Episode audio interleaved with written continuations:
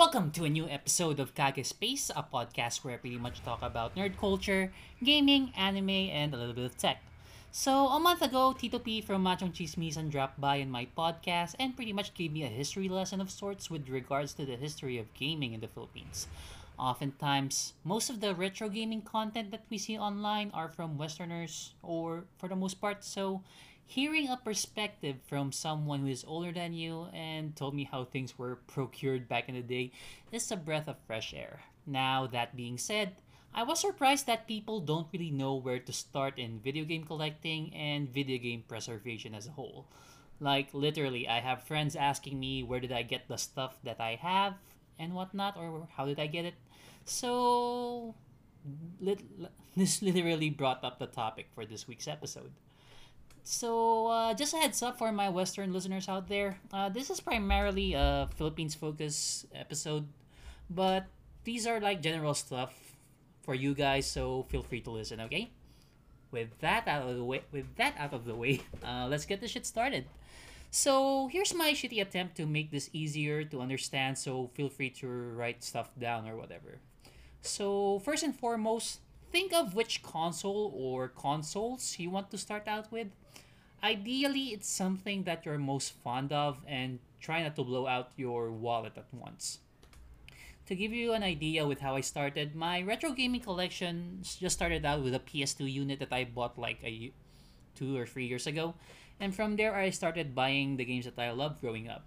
Select games from JRP Japanese role-playing game franchises I love, and I pretty much have like the complete Japanese release of the Suikoden games. I'm still looking for a decently priced GBA game, so there's that. I also have almost the complete collection of Persona and the mainline SMT titles, or Shin Megami Tensei, along with the Xenoblade and uh, Xeno titles from Monolith. So that's like um, Xenogears, Xenosaga for the PS2. I also have Xenoblade Chronicles X, Xenoblade Chronicles 1, and if I have extra money left, I'm gonna be buying Xenoblade Chronicles 2 as, as well as the sequel, or prequel rather. Now, for the obscure stuff like gaming accessories and whatnot, uh, make sure you have like space to place them since the wiring is a nightmare. Like seriously, those long cords all over the place in your living room. Ugh. And some stuff are just better off not being used or not even bother buying. So the perfect example that I'm talking about are the Dance Dance Revolution pads and the gun cons, basically.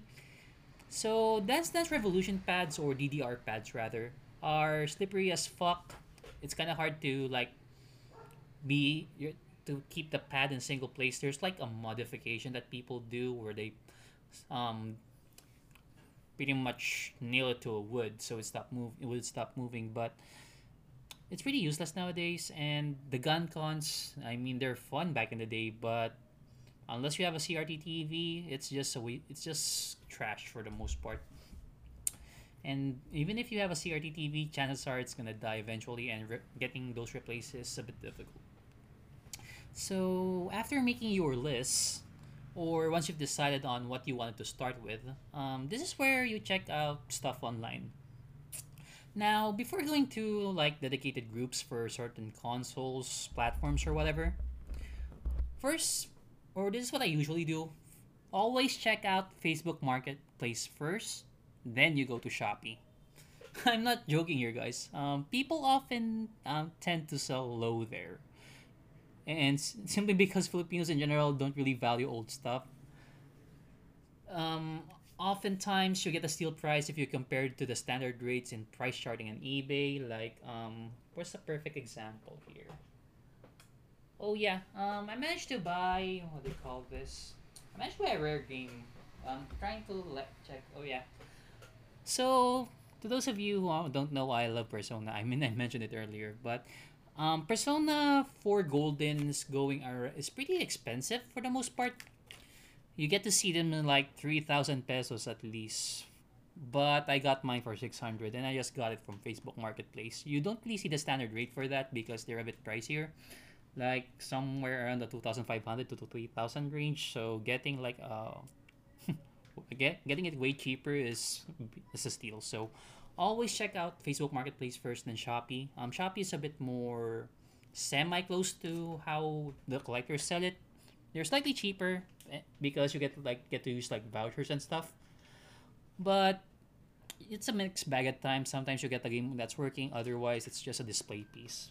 Thankfully, um, I've never had any issues of the sort, but there's a risk for that. Now, after checking out those two, there are like um two store there are like dedicated groups that you should check out. Now, or rather, there are like you can join like a couple of gaming groups. Now, there are two that I would like to recommend. First is checking out RGCP or the Retro Gamers and Collectors Philippines group on Facebook, as well as the as well as their auction page. You get to see rare and obscure titles that are fairly priced compared to what they're being sold for overseas, but oftentimes the rates can be a bit pricey, but still not eBay rates. It's reasonable, but it's a bit pricier compared to what you see on Facebook Marketplace simply because they're collectors and they know the value of certain titles. That's pretty much it, really.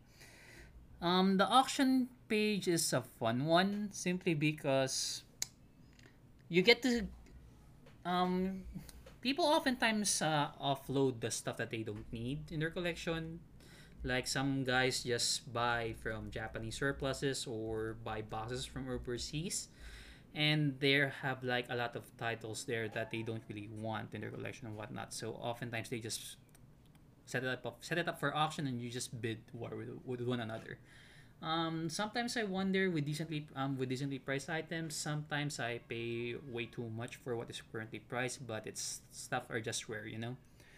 So it is what it is when it comes to auctions. But there are people there are easy to talk to, and I've never been scammed by anyone that I bid on. So there's that. Now, oftentimes um, you don't really find stuff that's there as well. So you can also check out some retro gaming stores on Facebook the the ones that I frequent are Retro Gamer PH Store and Retro Haven.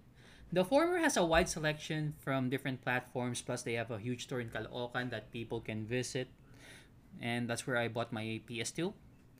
And the la- while the latter oftentimes focuses on Sony stuff, uh, and figurines, anime, and other merch that you get you can get in Japan, and they have better rates um, you for the most part provided that you are the first one to say dibs because what they what retrohaven does that i like and hate hate at the same time is that they often upload items on their facebook page and it's like literally first come first serve basis. You don't really you don't say dibs on the actual post.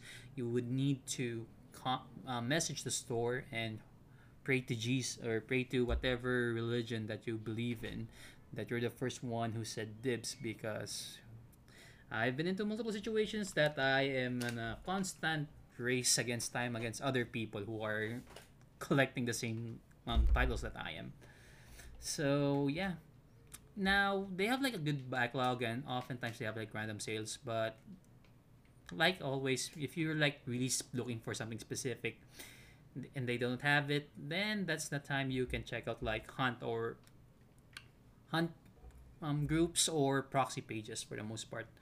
Now, there are a lot of them online, but the trusted ones that I know of are AWA Manga Store, Bagi, Retro Haven, and Persona Shop Philippines.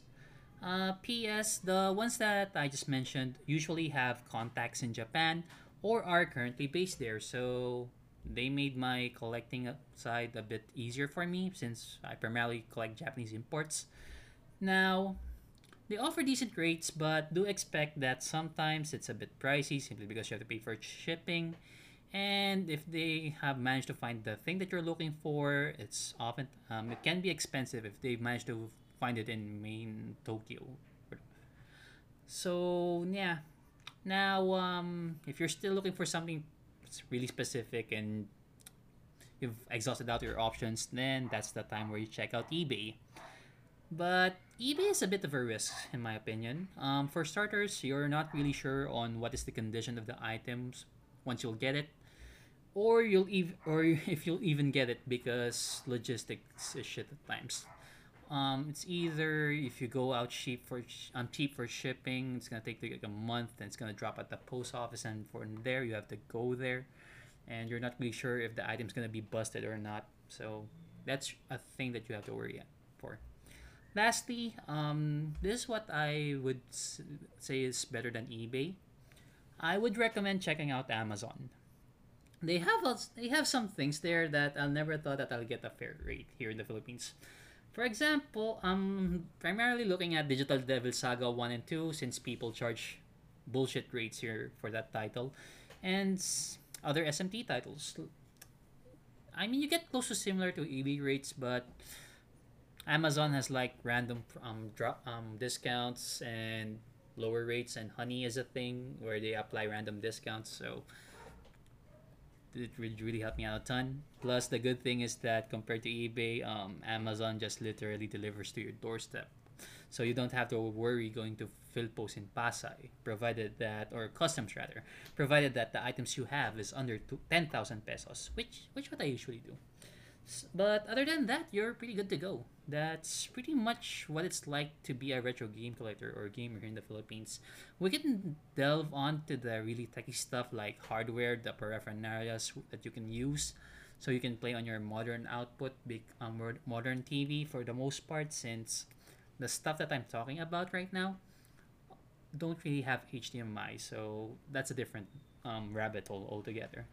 Now, that being said, you don't really have to go the extra way for this um terms of collecting wise anyway. Since uh, you have like a fairly good PC, you can just easily emulate all of this.